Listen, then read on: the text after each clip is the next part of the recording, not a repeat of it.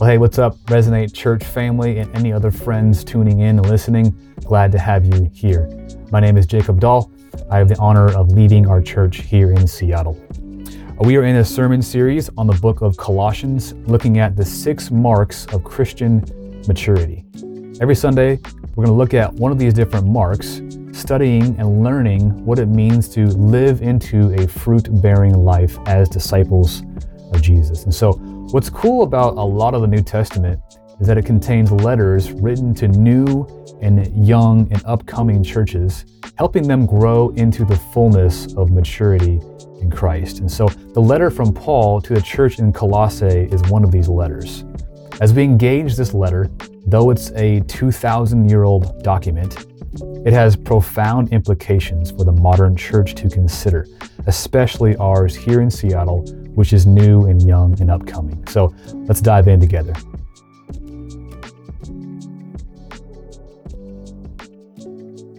All right, we'll get going here. There are plenty of answers uh, to the question, what is the most terrifying animal in the world? But I have I have an animal I want to to present to you as the contender I think is the most terrifying animal in the world. Here it is. You may know what this is? It's called the black mamba. Yeah, okay. So the black mamba is the fastest snake in the world. It can go 13 miles per hour, which is faster than mo- what most adult humans can run. Uh, if you're Kevin, maybe you're faster than that. But so Usain Bolt could run like 28 miles per hour is the world record. Uh, so the average human, not an Olympic athlete, cannot can barely keep pace with this or is slower than this this snake. All right. So the fastest moving snake in the world, uh, also one of the most deadly. Uh, two drops can kill uh, an adult uh, human being. So fastest, one of the most deadly. And so imagine for a moment uh, you didn't live in Africa, wherever this thing lives. I'm not sure where it lives in the world. But imagine you come home to your house here in Seattle after a day of work or class, and you're on the couch, chilling on the couch, right? And one of these things pops out from underneath the couch. Well, how would you react? You would freak out, right? You would absolutely freak out. You would not be like, oh, how cute, right? Wow, you should pet it. You should you know, make a pet out of it, right? You would not play with it. You would not mess with it. You would not ignore it. You would freak out. You would get a shovel or you'd leave the house and say, you know what, I'm moving, never moving, never, never living there ever again, can't live in that house ever again. You would run away, right? If you encountered a terrifying animal like this. So uh, go with me here tonight. I'm just going to take a, a hard left turn here, but I, I, would, I want to suggest tonight that there is something even more dangerous uh, lurking in our hearts, in our homes, and that is sin. All right, sin is just as dangerous, just as lethal, just as uh, terrifying. It should be that terrifying to us, but oftentimes the way we approach sin is to play with it, is to kind of be passive with it, is to not take it that seriously, to ignore it perhaps, and think, oh, you know, it's not that big a deal. Uh, but I want to suggest tonight that sin is just as deadly, just as lethal than a black mamba in your house. I want to help us see that tonight and respond to that tonight. So, we're in a, a sermon series through the book of Colossians talking about uh, the six marks of Christian maturity. And so, week one, we looked at the idea of gospel density, that the mature Christian presses the lordship of Jesus deeper and deeper into their life every day of their life. That, that maturity is not so much how much you know or how much you do, but really how much the gospel is day by day affecting more and more of your life, dense, densely, right? Week two looked at the idea of biblical wisdom, that the mature Christian recognizes that though there are many ways that seem right and reasonable according to the wisdom of the world, only the way of Jesus makes us wise unto eternal life. So, in the pages of the Bible, we see divine wisdom being laid out for us, that God begins to reveal a heavenly wisdom that, that rises above conventional earthly wisdom. That we should, we should heed earthly wisdom, but heavenly wisdom makes us wise unto eternal life and the life that God calls us to now. And tonight, we're looking at our third mark of maturity, and it's this the idea of severed sin that the mature Christian has parted ways with the old life of sin and daily severs its supply lines. A Christian, a mature Christian, is somebody who parts ways with their old life of sin and daily works to rid themselves of sin more and more. So, the idea that Paul is getting at in the book of Colossians, he says in Colossians 2, is that we grow up into the fullness of Christ to mature in our faith like a giant tree, being rooted and built up and established in the faith. Not a weak sapling forever, but growing up, strengthened in the faith, established in the faith. This will require gospel density, biblical wisdom, as well as severing sin and the supply lines of sin in order for us to do this. But God is with us, and God's power works powerfully in us to that effect. So tonight, we're going to do, some, do something a little bit different. And so as I'm teaching, I want you guys to be thinking of questions to, to respond or ask. So I'm going to throw up a slide here. If you guys would, scan that with your phones or go to the, the browser there and uh, slido.com and enter the number right there. Uh, so as, as you're listening tonight and processing uh, Colossians chapter 3, as I'm speaking, I want you guys to be thinking of questions you want to ask me or you have burning questions you want to ask God. But at the end of this, at the end of this teaching, uh, we're going to answer some of these questions live. So as you guys are following along, jot those down, submit the questions. They're, they're anonymous, so we'll, we'll have no idea who submits the questions. So no dumb questions, no, no, uh, no outing of who asked the question. It'll be totally anonymous. So at the end, you can, uh, if you want to follow along on your phones, you can upvote certain questions to ask or have us answer um, if you want to as well. So as we as we dive into this, um, be be submitting questions. We'd love to answer those as we go at the end here. So we're going to read uh, Colossians chapter three, uh, verses one through ten together. So you've got a Bible, go ahead and turn there. Colossians three. It'll also be on the screen here behind me as well. Starting in verse one. So if you've been raised with Christ, seek the things above, where Christ is, seated at the right hand of God. Set your minds on things above, not on earthly things. For you have died to that way of life. You have parted ways with that, your old life. And now your life is hidden with Christ in God. When Christ, who is your life, appears again, when he comes again to, to gather the saints to himself, then you will also appear with him in glory. Therefore, Paul says, in light of that truth, put to death whatever belongs to your earthly nature sexual immorality, impurity, lust, evil desire, and greed, which is idolatry. Because of these, God's wrath is coming upon the disobedient. And you once, at one time, walked in these things when you were living in them. But now, in Christ, Paul says, put away all the following things anger, wrath, malice, slander and filthy language from your mouth. Do not lie to each other, since you have put off the old self, taken off the old you with its practices, and have put on the new self. And in that new self, you're being renewed in knowledge according to the image of your Creator. Here's the first idea tonight is that if we have been raised with Christ, we have been given a new nature. If we've been raised with Christ, we've been given a new nature. So the old nature is what we're born into, right? The natural nature we have is an earthly nature. You were given a body, um, a brain, a heart, given to us by God, made in the image of God. But through sin and the effects of our sin, that image gets distorted. It's not the way God intended. The way human life looks on earth is busted up, it's broken. Whether it's Seattle or it's your own heart or it's America, we see brokenness everywhere. The image of God has been distorted. And the only way, the only hope of restoring that image, redeeming that image, is through God Himself, not through more education. We love UW, love college, love training, right? That will never fix the problem with the human condition. Not politics, not better behavior, the, the solution is the gospel of God, the gospel of Jesus, that through the death and resurrection of Jesus, human beings can be made right with God and right with each other. We exchange our sin on the cross for the perfect righteousness of Jesus. And as we do so, as we receive the gospel, we receive the Spirit of Jesus. We are then raised with Christ. We, we die to our old way of life, our old way of sin, and are raised to walk in a new way of life, reborn spiritually.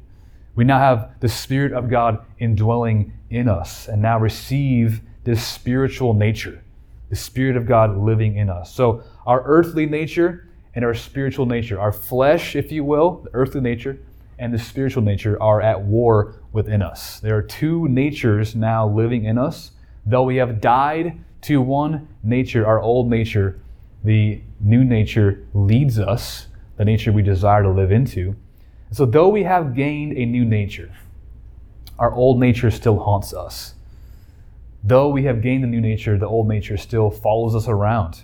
And we kind of live in this already but not yet reality where we have received the kingdom of God. We have been, Colossians 1, Paul says, we've been transferred, delivered out of darkness, and transferred into the kingdom of his beloved Son, in whom we have redemption, the forgiveness of sins. So that's a fact. That's already happened. We've been transferred. We've been brought into the kingdom of God. But that fullness, the, the, experiencing the fullness of that kingdom, will not be experienced until we pass from this life into the next. And so, though we've been delivered, no longer held hostage in the domain of darkness, we're secure in that, saved in that, we still are affected by our old nature haunting us, following us around. Sin lurks in our hearts. One day in heaven, there will be no more sin, no more tears, no more pain, fully reconciled to God, only the glory of God and perfect union with Him forever. But until that day, from now, this day until that day, Paul says in verse 10, you're being renewed, every day being renewed in the knowledge of God according to the image of your Creator. Every day we're being renewed more and more, one degree more like our Creator, less like our earthly nature, more like our spiritual nature in Christ. But sin crouches at the door it lurks in our hearts. And so, what's, what's interesting to notice, and we all feel this, is that our earthly nature is what's natural to us. You don't have to try to live into your earthly nature. It's like you wake up in the morning and you're already kind of like in a bad mood and you're being selfish and you cut someone off in traffic or they cut you off in traffic and you react a certain way, right? Oh, you serious, right? When someone cuts you in line in the, the food line, you're like, no, are you serious? No, like no way. Like we, we react, what's natural to us is our earthly nature. There's no waking up and saying, okay, be more earthly today. I'm just naturally, it's like an autopilot function. You wake up, you're on autopilot to gratify your body, your flesh, your earthly desires are on autopilot towards sin. Why am I so selfish today? Why did I lash out at my wife again today? Not me. I just have some friends who lash out at their wives. Um, why why is it so hard to love people like every day? The same like it's just not what's natural to us is sin is our earthly desire is our earthly nature but again through the power of the holy spirit we gain the ability to conquer our old nature without god we have no hope of conquering the old self but god in his spirit in his power, this is cheesy, but I think grants us an override autopilot option, a button you can press. Now I have the power now to override the autopilot of my flesh. When I wake up in the morning and I want to gratify myself and my own desires and my own body and my own mind and my own wishes, through the power of the Holy Spirit, I've gained access to a different kind of wisdom, a heavenly wisdom, right? And the power of God to say, you know what? I'm going to die to that desire today. That desire to scroll on my phone, that desire to lust, that desire for sexual immorality, for anger, for wrath, whatever. I, I can now pause and not like some kind of like deep breathing exercise, some like yoga thing, some like stress ball. Like that's not enough. That never does not solve the issue. The power of God through His Spirit is the way by which we gain an ability, a power beyond ourselves and self help solutions to override our flesh, override the autopilot of sin. We're no longer ruled by that. Paul says, You used to walk that way, you used to live that way, but not anymore. You once lived and walked in sin, but that's not who you are anymore. You have, you have had your identity changed. Not simply, he's not, he begins with identity and then gets into habits. Um, many times we, we miss that part, right? We, we don't realize that we have to have our lives and, and selves and identities changed first in God. We've been made new, a new self, a new nature. And from that new nature, from that new identity, we then, Paul says, put our old nature to death. We then put our old desires to death. We override them. We hate them. We bury them. We run from them. We sever them from our lives. So again, he lists a lot here. The first list is kind of like sexual immorality. Second list is like more, more anger, like with our words. So again, wrath, malice, slander, Facebook comments, filthy language. Like we have a lot of vitriol in our in our culture today, even in the church, right? So Paul is saying whether it's internal sin, external sin, sin in your thoughts, sin with your body, sin against yourself, against your friend or neighbors, sins of commission, sins of omission, both doing what God says not to do or not doing what God calls us to do, put it all to death. Paul is saying, put it all to death, put it off, the old self. And he's using pretty fierce, like violent language. Like putting to death is not like, hey, by the way, if you have time, like uh, get that snake out of your house. Like, no, like put that to death. Don't mess with that. It will destroy you. It will absolutely destroy you. We're not to play with our sin or be passive with our sin, but to put it off, to sever it, to part ways with it. So naturally the question is, okay, how do we do this? What's the what's the first step? Where do I begin? Here's here's where I would suggest. Number one is to first recognize and reject sin for what it is, which is grievous and dangerous. Recognize that sin is sin, not some like, oh yeah, whoops, I made a mistake today. Like, no, it's actually grievous and dangerous if we're not careful. Um, uh, old old dead guy named John Owen uh, writes this. He wrote a book called The Mortification of Sin.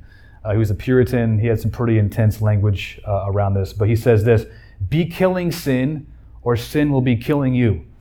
It's that simple. If you are not putting sin off and severing sin from your life and killing sin, sin is at work in you, destroying you. That's only there's only two ways for that to happen. Sin will destroy your heart for God, your relationships, your marriage, your family. And here's where I think this this this happens. So oftentimes sin little sins get justified. And little little tiny sins as they get justified leads to greater and greater sin against God. So you think about like when you get calluses on your feet when you're playing basketball as a kid or soccer, or maybe your hands, you're lifting weights a lot, you get calluses on your hands, right? What do calluses do? They, they build up skin on your, your skin, extra skin, uh, to desensitize you from pain, from friction, right? So your, your body is literally building extra skin tolerance uh, to prevent pain and, and sensi- you know, sensitivity, right? So I think in, in some way, as you are justifying little sin, what it does is it begins to create a layer of callousness on your heart. And the more you sin, the more it builds up a calloused heart. And the more that calloused heart looks, the less God's voice and God's word can convict you. You're desensitized to the voice of God. You're unable to hear Him or respond to Him in the same way. You've been desensitized. And so I see it all the time, especially with sexual sin pornography. I mean, it's like rampant in our generation. Internet, I mean, it's everywhere, right? And what begins as kind of a small thing in a corner at your house by yourself, uh, you think, oh, it's no big deal, just me and my phone, me and my computer, and it happens once, happens more, like, and over time, if you aren't careful, that begins to callous your heart. And you think, oh, what's the big deal? You know, it's not, I'm not hurting anybody, but like, it's hurting you. It's hurting some, it's, it's, it's affecting you, right? It could also happen in a, in a dating relationship. As, as you're dating or, or being engaged, you, you cross boundaries in sexual sin. And you think, what's the big deal? It's just us. We're getting married anyways. What's the, what's the big deal, right? And what happens is, again, you're, you're justifying little sins. If you aren't repenting of that and walking away from that, severing that, it's creating calluses on your hearts and it's preventing you from hearing God's voice accurately and as you justify sins in one area of your life, it gives you uh, boldness, I would say, to continue sinning and justifying that sin in other areas of your life. Or it's, it's both creating a, a, a heart that produces both more sin and greater sin in greater quantity and greater seriousness. So I've seen people, uh, again, one example I've seen is when, let's say, a, a couple is dating and they're living in sexual sin and they, they don't repent of that, they continue on in that, they, they, get, they get married. And now they're married, so that's sex is great. It's, it's not sinful anymore in that context. But what they, what's happened is they've, again, created a distance from God, a callousness of their heart. That when God then uh, calls that couple to, let's say, obey Him in other areas, let's say it's in their finances, you might have a heart that says, you know what, what's the big deal of obeying God with our finances and, and giving our offering to Him, like worshiping God through our money? Like if you aren't careful, you begin to develop a heart that is now calloused towards all of God's commands, not just sexual sin, but now other areas as well. So callousness can build up over time and completely shut us off from the presence of God and desensitize us to his voice. The Paul is saying, man, take action swiftly, take action seriously. Be killing sin, or sin will be killing you. Here's what N.T. Wright says uh, about this when a tide of passion or a surge of anger is felt, it must be dealt with as the alien intruder it really is, and turned out of the house as having no right to be there at all, let alone to be giving orders. This is often harder than it sounds, but it must be constantly attempted in reliance upon the grace which continually renews the life of the Christian. So, again, whether it's anger, it's greed, it's lust, it's uh, it's malice. that's you with malicious intent. Like when those feelings, those thoughts, those temptations enter into your brain or into your life, N.T. Wright saying, treat them as an intruder. No right to be in your life or in your home or in your heart at all. Reject them and be renewed continually day by day. So, firstly, um, recognize sin for what it is grievous and serious. Number two, starve the flesh and feed the soul. As, as you're fighting the, the fight against sin, think about starving the flesh and feeding the soul. So, really simply, the principle is what you starve dies, what you feed grows. So, in your flesh and your spirit, what you feed will continue to grow, what you starve will fade out. So, if you're feeding your, your flesh, your body, your, your earthly nature, it will continue to grow and continue. If you feed your soul and starve your flesh, your soul will continue to be renewed, right? Uh, so, our family uh, has reached the unique milestone of doing school projects. So, Huddy's in kindergarten, and uh, so he got assigned a school project last week or two weeks ago. it's called Market Day. So, kids had to, they were assigned, hey, you got to, create your own product from scratch and come to school and sell it to your friends. You got to create 10 different versions of this product and come and sell it to your friends. So, like, this is kind of a cool entrepreneurial thing for a kindergarten, right? And uh, so he, he had the idea of creating his own hourglasses um, from scratch. We're like, this is a cool idea. And then we realized, how are we going to make that? We have no idea how we're going to make that. Like, he's like, I don't know, that's, that's my idea. So we're like, all right, we got to figure out now as the parents, now we realize we're in for like, we got to be the ones who are creating this thing, not just only our kid, right? So we put our heads together and we decided to go to Hobby Lobby uh, last Saturday. So we go to Hobby Lobby. It's my first time at Hobby Lobby. Weird place, man. Weird, crafty mom kind of place. Um, not my scene. But we walk in there, and like half of the store, like is like toys and craft supplies and paint and like paper and cool stuff that like the kids were like, "Wow, this place is awesome." They wanted everything. And literally, I'm following Val around, and she's like, "I want that for my birthday. I want that for my birthday. You know what? I want the whole store for my birthday. All right, Daddy? You get that down, all right? I'm like, cool. Yeah, write that down. Uh, but they re- like as they walk in the store, I, again, I realized during COVID, we just never really went out, never went into toy stores, never went anywhere. And so when we go into even Hobby Lobby, not even a cool, that cool of a toy store, uh, my kids are like, I didn't know there was this much cool stuff out there, and I want all of it. I didn't realize how hungry I was for this stuff. Now I want, I didn't know I needed all these different kits and paints and all this stuff. Now I want it. Now I need it. And so, as parents, man, we were constantly trying to figure out how do we limit the amount of YouTube they watch and the ads they see and toys they're, they're exposed to and trips to Toys R Us, which actually is bankrupt now, right? I think it's gone. Um, so, toy stores. We should limit, as parents, the amount of exposure and things we're feeding their flesh, feeding their earthly nature. And that seems eh, you know intense and over the top, and it kind of is. But the, the principle is that man, as a parent, I have to be aware of my kids' impulses, desires, what they want, and be careful what I'm feeding that. Am I feeding their soul or feeding their flesh? So whatever you're you're weak in, if you're if you're a kid, you're weak in the toy store, right? But if if if you're us tonight, if you're weak or prone to materialism, you probably should be careful scrolling websites that sell clothes, or be careful with a casual trip to U Village. Like that's that's a danger zone for you, maybe, right? If you have a hard time with lust, get off your phone, dude. Like, get get get off your phone, get outside. If you are prone to comparison, delete Instagram or or TikTok, whatever your thing is. If you're prone to over drinking, stop going to bars. That's the places where you're weak. Just be careful and, and be aware of that and starve your flesh that your hunger would fade. Maybe you, you literally try fasting like abstaining from food and going hungry physically and telling yourself, I, I want to hunger for God. I want to actually override my flesh, override the autopilot of my earthly nature, and feed my spiritual nature, feed my soul in that. Paul's saying, put that stuff off, kill it, put it to rest, and instead be renewed, feeding your soul. Lastly, number three, to fight against sin, to put it to death, I would say this get to the root and sever the supply line. Get down to the root and sever the actual supply line. Here's what my boy John Owen says again A man may beat down the bitter fruits from an evil tree until he is weary.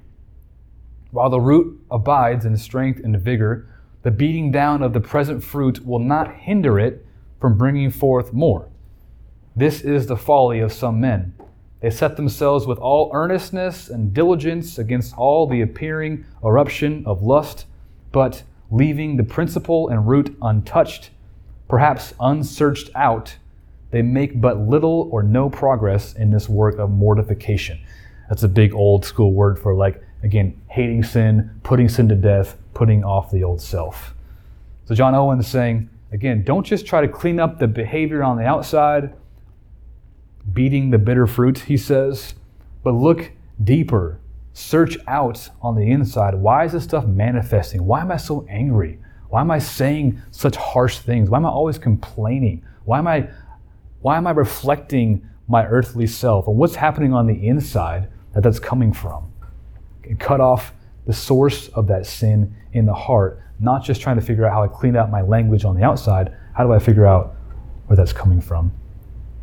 Last quote N.T. Wright says this Every Christian has the responsibility before God to investigate the lifelines of whatever sins are defeating him or her personally and to cut them off without pity. Better that than have them eventually destroy him or her. So, again, every Christian, he's saying, has the responsibility to search out, to investigate, not to be continually given over to sin, but to cut off without pity those sources of sin for us. So, what's that for you? Where are you weak? Where do you see continually, ah, here we go again, right? Dang it, another day, another week, I fell into sin again. What's that for you? And are you having, are you have, do you have the, the courage to cut that off and say, you know what, it's not worth it anymore? That thing's not worth, it's not worth my soul, not worth my life. I don't want to get calloused towards God. And maybe you're here tonight, and for some of us, like, we don't actually hate our sin that much. We're like, oh, yeah, sin, it's serious, but is it serious? Uh, maybe the prayer tonight for you is God, I, I want to hate this sin enough. God, make me hate this sin enough to change my life, to change my habits, to change my decision making. If you don't hate our sin enough, it won't change, right? If you don't truly hate that pornography habit enough, you won't change. If you don't hate your gossip habit enough, if you don't love people enough to stop gossiping, you won't stop gossiping. It'll continue, it'll persist. If you don't hate your pride or your greed or your passivity enough to change, it won't change. And so maybe the, the place you start tonight is to begin asking God, would you help deliver me from this and, and bring a conviction of sin and a hatred of sin? Would you help me, God? Rip out the root from my life, cut it off at the source, and live the free life you've called me to. And all this, just before uh, before we transition to our, our time of question and, and, and response time, um, remember in all this, as we're battling the flesh, battling our sin, to return to grace. Grace is what grace-based effort is what this is all about. Don't don't get into a place where you are trying to do this apart from God, without God, um, but fall back on the grace of God. Return to the gospel, because you will fail. We'll all fail. We're going to fail tonight. We're going to sin tonight. And so, as you sin tonight and tomorrow, and first return to the gospel, fall back on grace, and from that secure place of God giving you mercy and grace, say, God, would you help me today? I'm busted up again. Give me your grace, give me your power to live the life you called me to. Again, tonight, I want to, as we kind of close and respond to worship, I want to just remind us that that if you're in Christ, your sin has been already paid for. You, you are forgiven, you are redeemed, you are in Christ. Nothing will ever change that fact. And so, as we're battling sin, uh, the image that comes to mind for me is all right, here you go again. Here, every day, just going back to God saying, Here, here's my sin again, God. New sin today, also new mercy today. Every day, His mercy and grace overcomes our sin. We say, All right, Lord, here it is again. I give it back to you. Would you forgive me? Uh, I've been forgiven once and for all, but God, continue to give me the power to override the autopilot of my flesh to live in the Spirit. So let's pray and ask God to meet us here tonight.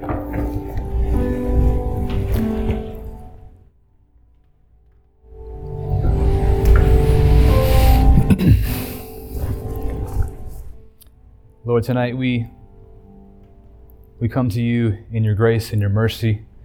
Your word calls us to come to you with confidence, to, to approach the throne of grace with confidence because of Christ. He came to us while we were still in our sin. Christ died for us. He, he pursued us, He walked among us. And so, if we are in a moment tonight of, of shame or wanting to run from you, God, remind us that you are already with us. And then, no matter where we can go, we can never outrun you, we can never hide. If we make our our bed in the depths, you are there. If we rise on the heights, you are there. There's no nowhere we can hide from you, God. And so you you you lay us bare, you you know our sin, and yet you are a loving Father who says, Come to me, all who are weary, I will give you rest. Come to me who who thirsts, I'll give you living water. You will never thirst again. Come to me and receive life and forgiveness. So I pray tonight, God, we'd be a people in a church that, that runs to you to receive love and healing and binding and compassion. And in that place, God, would you change us? God, would you break the power of sin in our lives? Some of us have some habits that have been going on for years. God, I pray you break that.